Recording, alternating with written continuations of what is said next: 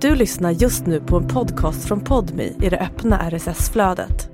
För att få tillgång till Podmis alla premiumpoddar helt utan reklam, prova Podmi Premium kostnadsfritt. Ladda ner appen i App Store eller Google Play.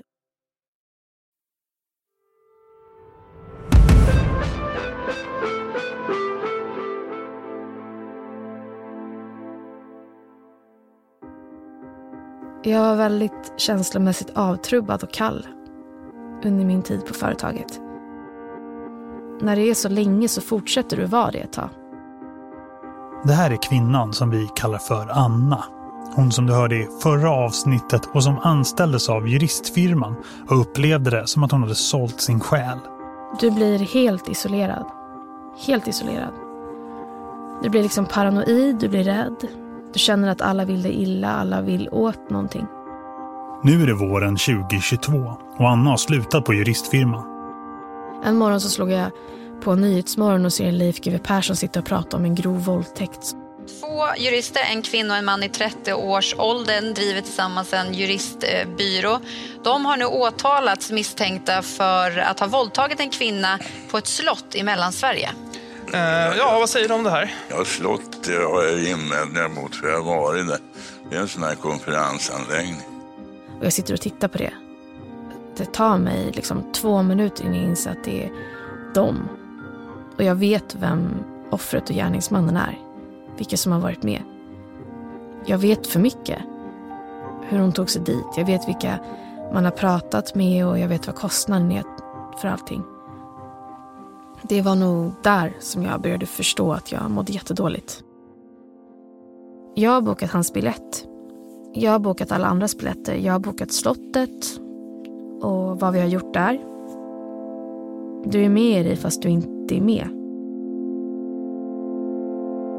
Du lyssnar på fjärde och sista delen av Podmi dokumentär om juristfirman, svindlaren och våldtäkten. Jag heter Viktor Aldén.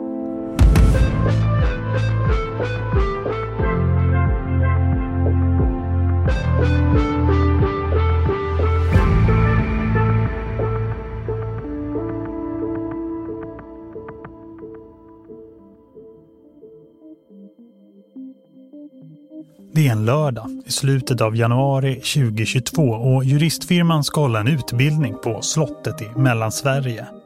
Det är en historisk miljö med salar, salonger och kammare där konferensgästerna kan koppla av i rokokosoffer efter en produktiv dag. Kvinnan, som vi kallar för Sara, är först på plats. De blir inte många, bara Sara, en ny kille som precis har börjat och deras arbetsgivare Harald och Pernilla. Sara har inte träffat paret sedan de tre var i Tunisien ihop. Den resan slutade på ett märkligt sätt när Sara inte ville hänga med i deras festande. Hon har svårt att sätta upp gränser mot Harald och Pernilla utan att det blir dålig stämning. Hon pratar med Harald som ber henne att boka en taxi åt den nya killen. Sen drar det igång. Men under den här dagen så eh, har det ju varit eh, eh någon form av eh, utbildning på Eh, på det här hotellet, på det här slottet. Det här är åklagare Jenny Granqvist och målsäganden som hon strax nämner, det är Sara. Och eh, målsäganden har även pratat med eh, en av eh, gärningsmännen om sin tjänst och framtida eh, villkor kan man säga och, eh, och sådär. Och de har gjort vissa överenskommelser. De närmar sig kväll och det börjar bli dags för middag på slottet. Vinet till trerättersmiddagen hämtas upp från källan. Eh, det är de två gärningsmännen, målsäganden och ett vittne. Och det konsumeras en hel del alkohol vid den här middagen. Och eh, målsäganden har berättat att hon tidigare har känt sig tvingad att eh, eller pressad att dricka ganska mycket. Att de har den företagskulturen, den kulturen där de umgås och så. Att hon känner att, att hon bör göra det. Sara berättar att hon blir mer och mer berusad. Från efterrätten så upplever hon hur hon har en hel del minnesluckor. De äter upp och står samlade vid receptionen. Den nya killen går och lägger sig. Harald, Pernilla och Sara fortsätter. Och eh, sen förflyttar man sig till eftermiddagen till en salong där man dricker lite mer alkohol. De blir sittande ett tag och beställer in mer drinkar. Innan tio tiden så ser en av ägarna de tre lämna tillsammans. Han tycker inte Harald och Pernilla ser märkbart berusade ut men Sara verkar väldigt full. Och hon och Pernilla de håller i varandra när de går.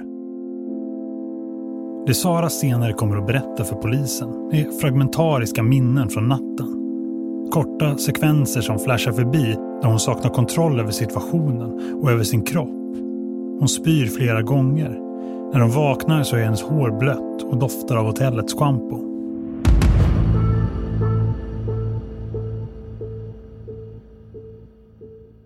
Polisanmälan gjordes ju inte direkt utan det gick, eh, det gick ungefär en vecka så att det här landade på mitt bord eh, dagen efter polisanmälan.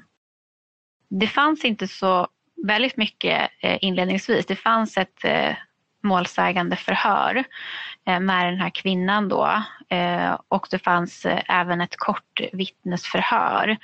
Ehm, men det var ju en, eh, förstod vi ganska direkt, en lite speciell händelse ändå. Så att det bedömdes eh, initialt att vi behövde lite mer uppgifter. Och i den här typen av fall så, eh, så, så krävs det ju att man, man håller ett förhör under lugna former och att målsäganden får berätta hela sin historia tillsammans med ett målsägande beträde och så.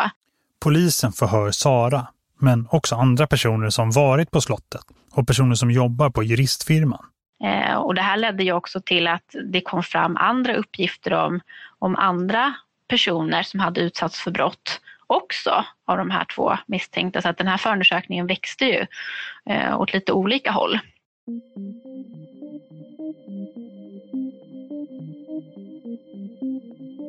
Martina kommer till slottet morgonen efter. Hon förstår inte varför hon måste vara med på utbildningen. Hon är knappast ny på juristfirman. Men Harald har beordrat henne att infinna sig. Åh nej. Först av allt tänker jag, åh nej, inte en helg till. Det här är Martinas egna ord från polisens förhör som vi har låtit en skådespelare läsa in. Martina heter egentligen något annat. Hon berättar i förhöret att tanken på att åka till slottet ger henne en olustkänsla i kroppen.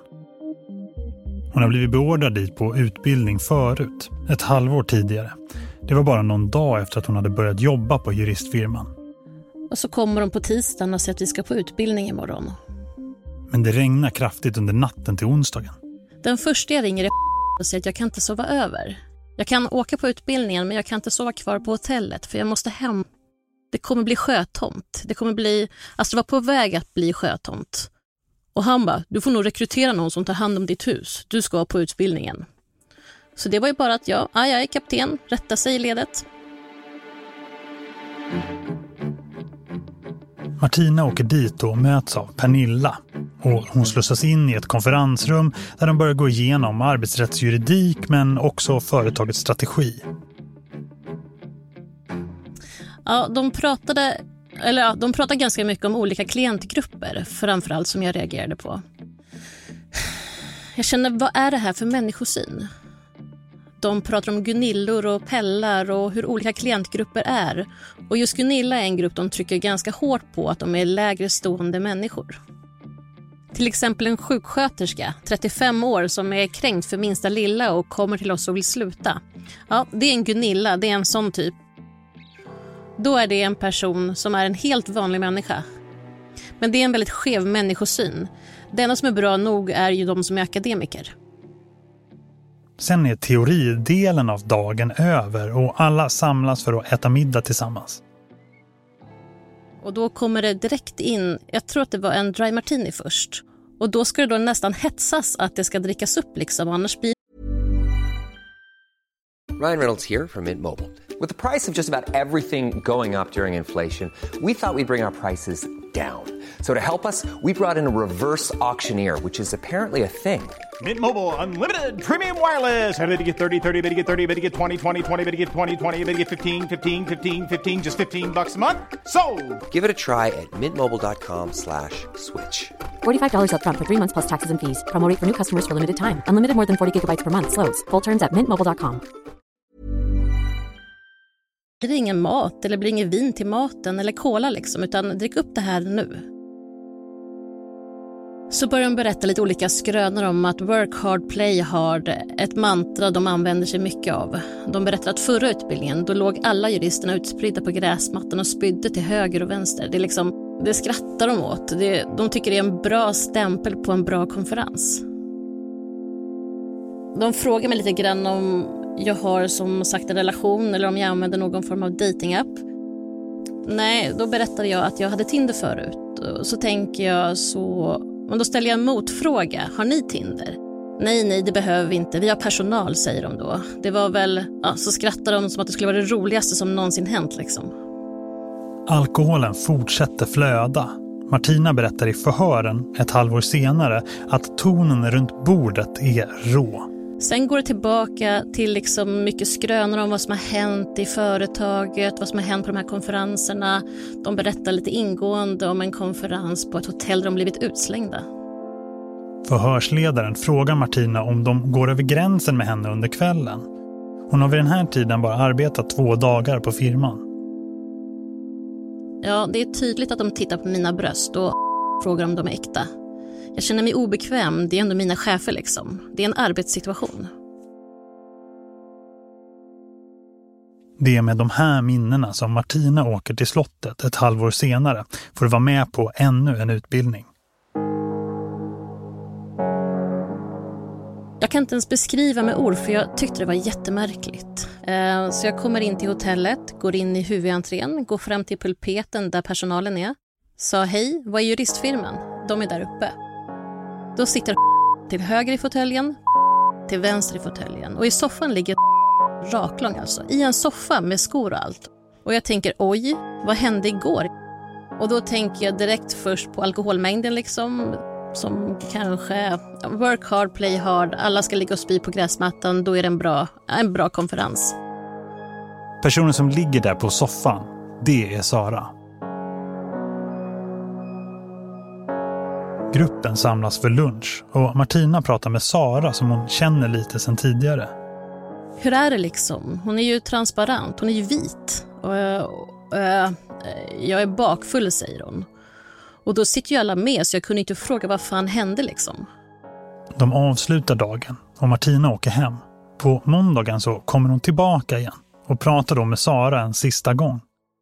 Men alltså hur är det med allting? Hur är det med dig? Och då sa hon att det är så här och så tog hon strypgrepp för halsen. Jag bara, vad menar du? Ja, men jag känner mig låst. Jag känner mig fast.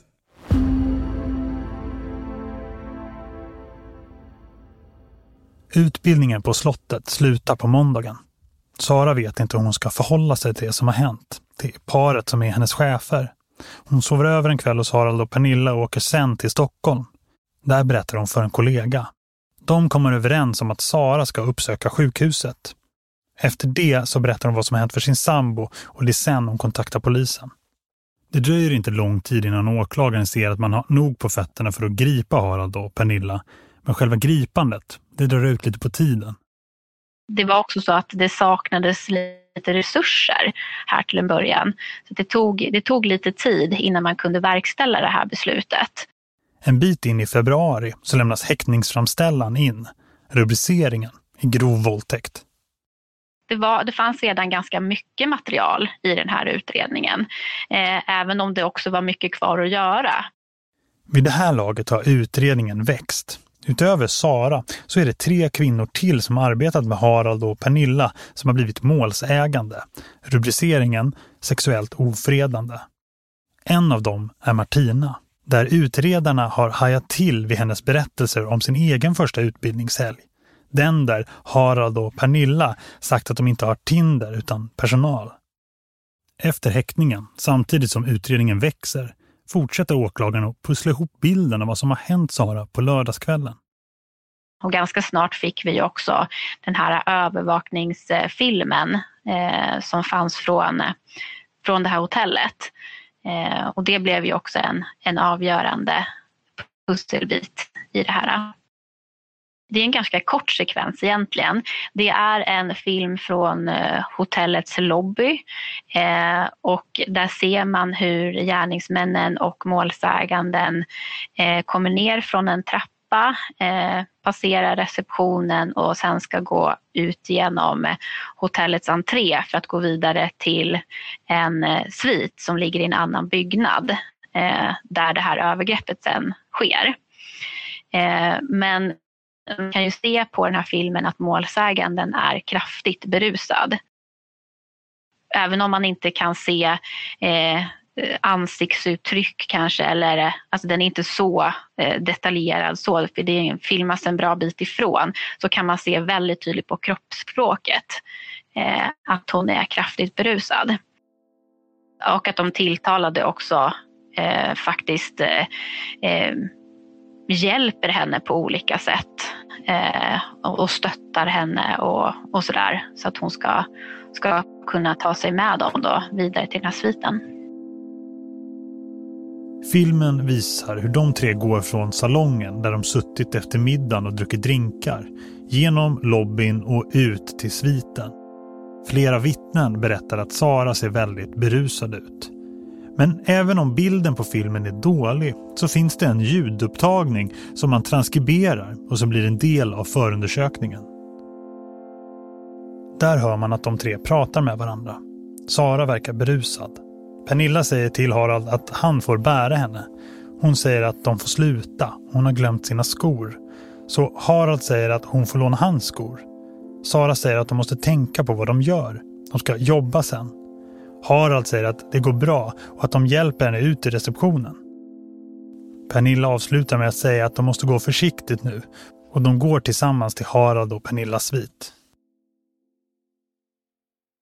Gällande själva övergreppet så har ju alla varit eh, ganska överens om vad som faktiskt har hänt. Alltså den sexuella aktiviteten har egentligen aldrig ifrågasatts eh, från något håll. Sen har ju målsäganden lite luckor i minnet då, på grund av att hon var kraftigt berusad. Som åklagare Jenny Granqvist säger så beskriver både Pernilla och Harald hur de och Sara har sex. Men deras uppfattning i förhör är att det var frivilligt och att alla var berusade. Men åklagaren hävdar alltså att Saras berusningsgrad, där hon får stöttas för att gå till sviten, plus maktinbalansen mellan dem gör att det här ska räknas som en våldtäkt. Och på grund av att det är två personer som begår övergreppet så vill åklagaren att det ska räknas som grov.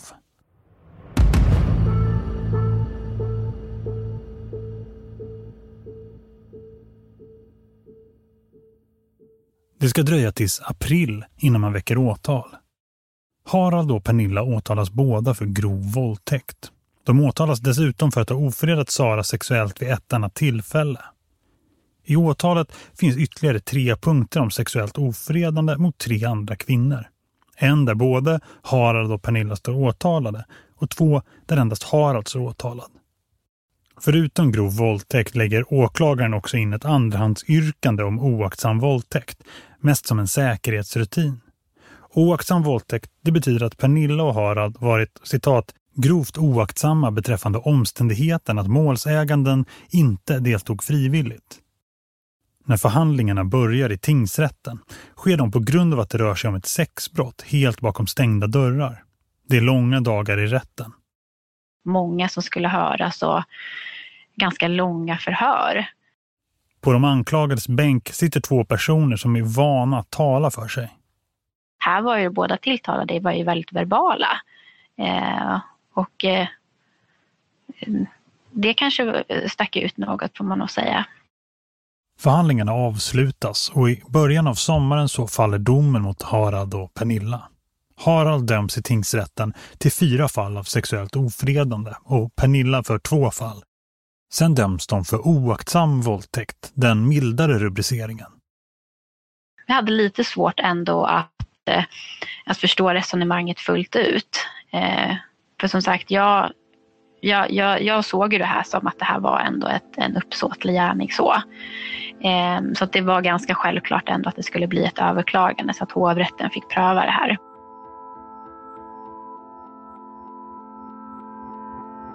När tingsrättsförhandlingarna pågår under våren bakom stängda dörrar så har jag ännu inte börjat följa fallet på allvar. Det är först efter domen i tingsrätten som jag för första gången försöker kontakta Harald under sommaren 2022. Jag skickar ett brev och förklarar att jag satt igång ett projekt för att göra en dokumentär om fallet och att jag även vill veta mer om hans bakgrund i Norge.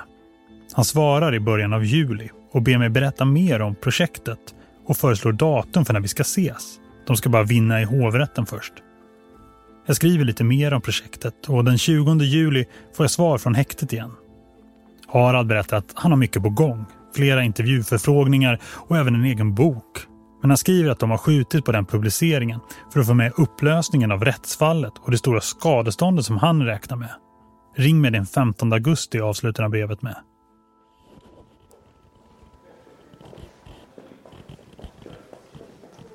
Det är augusti 2022 och jag är på Riddarholmen i centrala Stockholm. Det är eftermiddag och helt tomt. Sista dagen i hovrättsförhandlingen mot Harald och Pernilla. Det du hör är Harald och Pernilla som leds in i salen av kriminalvårdare efter en paus. De har handfängsel och de ser ganska tagna ut.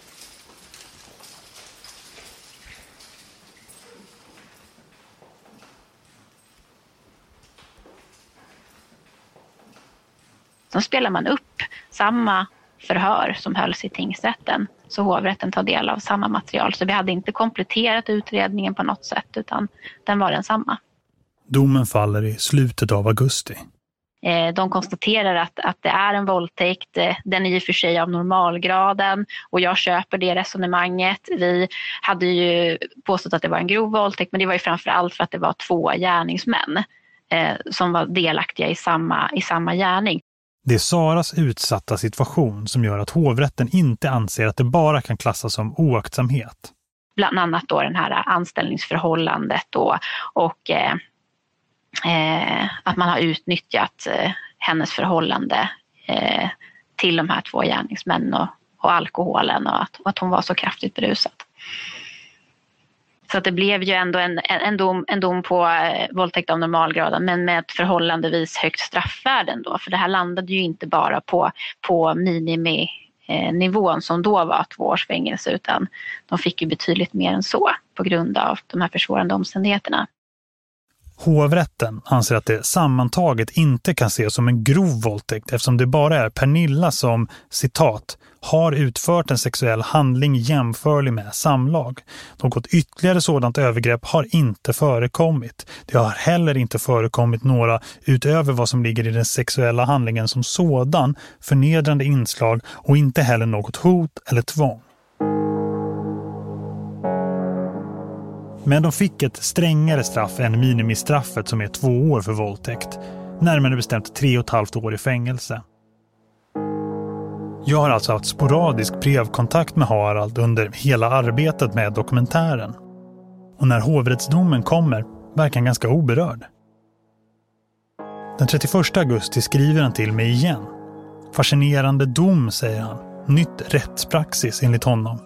Men det är inte så farligt på häktet, som att göra lumpen, våningssängar, gröna kläder och arbetarklassmat.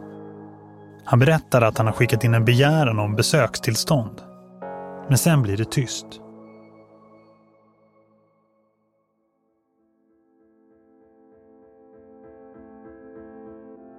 Harald och Pernillas advokater har hittills varken kunnat eller velat uttala sig. Pernilla har varit tydlig med att hon inte vill medverka alls. Men Harald han har verkat både självsäker och pratsugen. Och jag blir lite förvånad när han går in i radiotystnad. Efter en månad kommer ett livstecken från hans advokat. Harald kommer och hör av sig. Han har i ett tidigare brev skrivit att de ska göra en film om hans liv, finansierat av ett svenskt produktionsbolag. När jag till slut får ett nytt brev så står det Hej Viktor. Jag fick brev av filmbolaget att jag har skrivit kontrakt med dem och därför ej kan medverka i andra program. En månad senare så är vi i slutfasen av det här projektet. Jag har fått acceptera att jag kanske aldrig får höra Haralds tankar om allt som har hänt. Då ringer min telefon. Detta är ett samtal från en intagen inom kriminalvården. För att acceptera, tryckfrikan. This is a call from an inmate of the Prison and Probation Service. To accept, press the hash key. Hallå?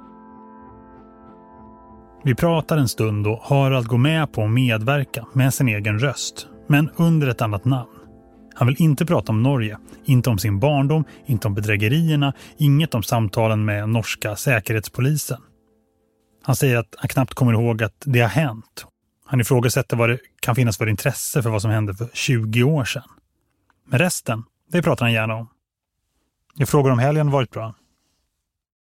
Jo, det är väl otroligt trevligt. Jag har nog käkat 500 spänn i godis eller något från statens räkning, så jag klagar inte så.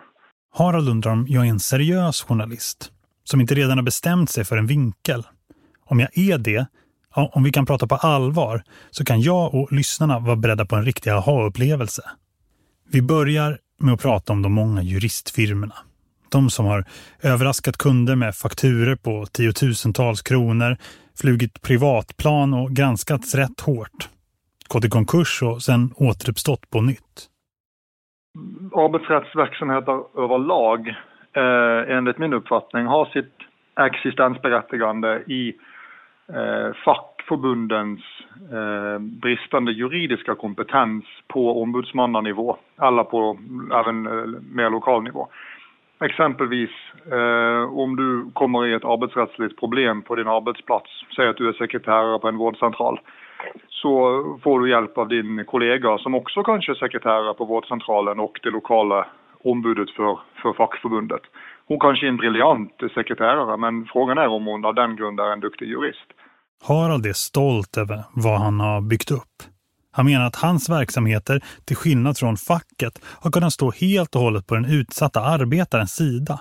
Medan facket alltid måste tänka på att vårda relationen till arbetsgivaren inför ja, till exempel en löneförhandling och se till kollektivets bästa. Den här viktiga rollen menar Harald är vad som har gjort hans verksamhet till en av de största i Sverige inom arbetsrättsjuridik med tusentals klienter per år. Och med så många klienter, menar Harald, är det inte konstigt om någon bestrider fakturer. Det är förmodligen för att de är bråkstakar som de fått sparken från första början, menar han. Inom arbetsrätt så kommer kundgruppen alltid att ha den här typen av problem. Och om det är så att du är missnöjd med en, kund, eh, missnöjd med en, en faktura och du ringer till, till företaget och hotar med att ta ditt liv eller mörda dig eller ta liv av några anhöriga och sådant så, så, så, är ju det liksom en del av eh, problemställningen om jag får uttrycka det så för vissa kundgrupper. Trots de många exempel på kunder som har känt sig lurade, gratisrådgivning där man lovats guld och gröna skogar följt av chockfakturer och jurister som slår ifrån sig och oklara hänvisningar till ekonomiavdelningen. Trots allt det så vill Harald inte känna sig vid någon otydlighet i hur man marknadsför sig. Det finns ingen otydlighet. Det är det som är hela poängen. Det finns ingen otydlighet i kommunikationen. Juridik är, är komplext va? och det är så komplext så att även jurister ibland kan göra bort sig i juridiken för att se det på ett helt sätt. Det är liksom inget konstigt. Men, men grejen är ju så här att det är inte juridisk kompetens huvudsakligen som löser de här ärendena. Och det här är första grejen man måste reda ut. Det är förhandlingsförmåga och förhandlingskapacitet. Harald tar ett exempel. En kvinna jobbar i en butik och hon stjäl en bit kött. Hon borde få sparken, men med hjälp av juristfirmas taktiker kan hon få över bevisbördan på arbetsgivaren. Nu är det deras jobb att bevisa att kvinnan inte hade tänkt betala för köttet nästa dag. En sån process skulle kräva väldigt mycket arbete från arbetsgivarens sida och pengar för advokatkostnader. Harald beskriver det här som ett typiskt juristfirman-fall. Det han menar är att många av fallen kanske inte huvudsakligen kräver juridisk kompetens i ett sånt här ärende till exempel kanske det snarare krävs att man är listig, att man är en bra förhandlare, att man är street smart. Och det ingår även i hans filosofi kring rekrytering. Ja, både arbetsplatskulturen och kategorin anställda är ju medvetna val. Det vill säga, man skulle kunna säga att eh, vi anställer en hel del jurister som är relativt unga. Vissa kanske är relativt färska i, i, med sin formella, så att säga, juristexamen och så. Och, och, och, det baseras ju på att det vi söker det är inte bara att du ska ha en juristexamen. Det är som, det, vem som helst som kan gå på universitetet i 5-6 år kan ju ta en juristexamen. Det är ju liksom en simpel sak att göra.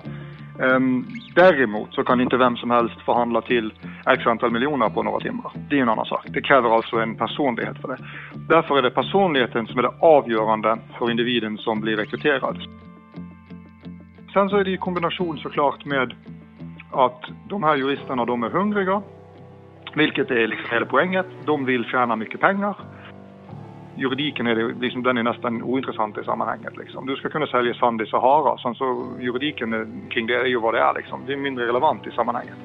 Men poängen är att, att detta skapar en speciell kultur, en, en work hard, play hard kultur skulle jag betra betrakta det som. Jag tänker på en detalj som kommit upp under förhör. Att Harald i samband med att folk har varit nya på företaget har velat kolla på filmen Wolf of Wall Street.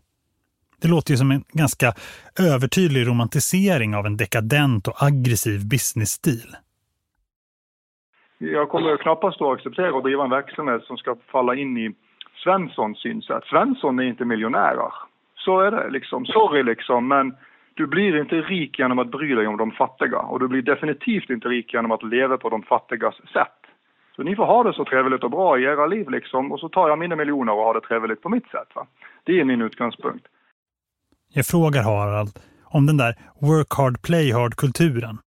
Ser du inte att det finns en, en, risk här ändå med att det är unga människor, det är mycket festande, det är ett ganska gränslöst beteende, att det fanns en risk här att folk råkar illa ut?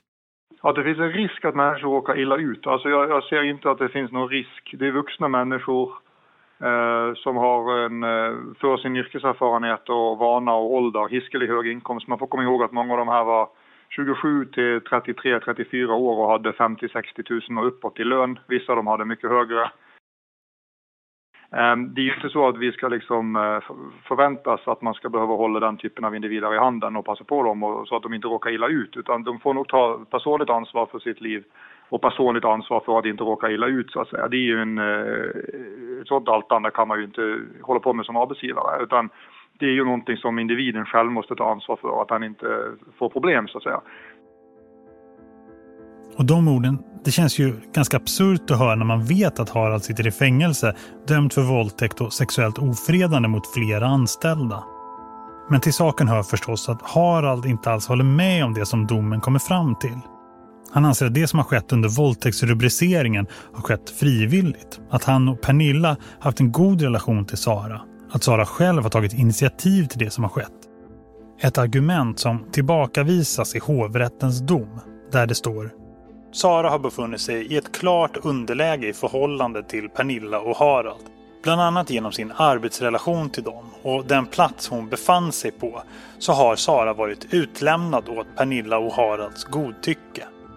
Ett deltagande kan, som angetts ovan, aldrig anses frivilligt om gärningsmannen otillbörligt utnyttjar att målsäganden befinner sig i en särskilt utsatt situation. Inte ens om målsäganden skulle gett uttryck för att hon deltar frivilligt. Harald berättar också att han skriver en bok om svensk våldtäktslagstiftning. Hur han anser att allmänhetens syn kring vad som är en våldtäkt skiljer sig från hur lagstiftningen ser ut. Men även om man har mycket åsikter kring svensk våldtäktslagstiftning kontra norsk, dansk eller finsk så är han tydlig med att det här straffet det har inte rört honom i ryggen. Ska du leva ett excentriskt liv så får du vara beredd att ta riskerna liksom, och inte gnälla över det om det blir en sån här situation av det. Liksom. Det, det, det är ju liksom ingen märkvärdig grej med det. Ja, nej men alltså det, jag, jag, jag, jag säger som så. Min inkomst, jag flyger runt i eget flygplan liksom. Jag går knappast runt och gnäller för att jag får tillbringa några månader i ett svenskt fängelse liksom. Det är för fan högre standard som sagt än trekärnigt hotell söder om Sahara. Så det finns inget att, det är liksom inget att bry sig i. Det. det är en skitsak i sammanhanget. Ja, jag, jag jobbar ju eh, såklart med mina egna verksamheter huvudsakligen. Så att eh, min tid går ju åt att, eh, att arbeta för min egen framtid på olika sätt såklart. Mm. Ehm, så är det ju. Så att, ehm, och det är ju inte så att man är inlåst på något sätt utan dörren låses ju upp vid 8 och, och igen vid 19 liksom, eller 18.30 eller där va. Så det är ju en väldigt stor frihet såklart. Och nej, jag trivs faktiskt väldigt bra, det måste jag säga. Exakt vad han kommer jobba med när han kommer ut, det vill han ännu inte berätta. Nog kommer jag att klara mig, det tror jag inte jag behöver fundera på.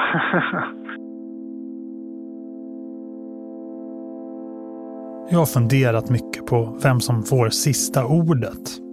Många av de människor som har utsatts för juristfirman, ja de lever med förödmjukelse, förlorade besparingar och rädsla. Man känns ju dum helt enkelt. Eh, jävligt dum och grundlurad. Jag, jag, jag var extremt paranoid och jag är det fortfarande i viss utsträckning. Du distanserar dig från alla i din omgivning. En anledning är väl att du är paranoid och rädd så det påverkar dig jättemycket. Du sover inte. Du åt inte så mycket. Jag åt inte så mycket. Det finns också de som har fått upprättelse. Domstolar i två länder har ju dömt Harald för hans brott. Men jag har ändå en känsla av att det här inte riktigt är slutet. För i svenskt fängelse, där sitter en norsk man som verkar övertygad om att framtiden, den är ljus. Jag tänker på studenten Tryggve och filmteamet som på 00-talet följde den unge Harald med en kamera. Hela vägen till polisstationen där Harald överlämnade sig själv. När Harald dömdes för bedrägerierna i Norge tänkte Tryggve att domen och flytten till Sverige skulle sätta punkt för den unge svindlarens kriminella karriär. Att han skulle få en ny start i det nya landet och använda sin intelligens och uppfinningsrikedom till något konstruktivt.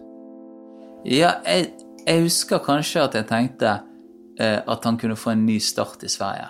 och liksom börja på nytt. och på en eller annen måte bruke det som er åpenbart, og se ressursene hans, at han er en smart fyr, eh, til en eh, på en annen måte. da. Eh, og at det sikkert var smart at han gjorde det i ett annat land. När jag träffar Trygve, 20 år senare, så vet han ännu inte hur det har gått för Harald. Jag ger honom en kort recap om juristfirman och våldtäkten. Om de nya gränser som har passerats. Jag frågar honom om vad han tänker om det han hör. Jeg tenker at eh, Jeg tenker at eh, han skulle fått bedre hjelp tidlig, rett og slett. Og eh,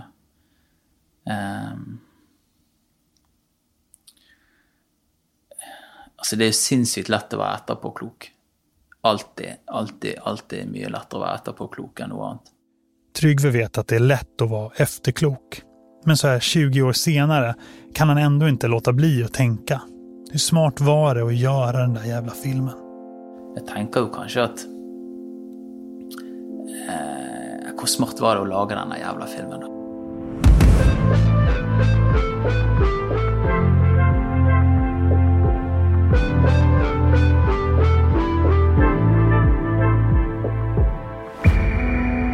Du har hört fjärde och sista delen av Podmi dokumentär om juristfirman, svindlaren och våldtäkten. En produktion av tredje statsmakten media. Producent Anna Johannesen.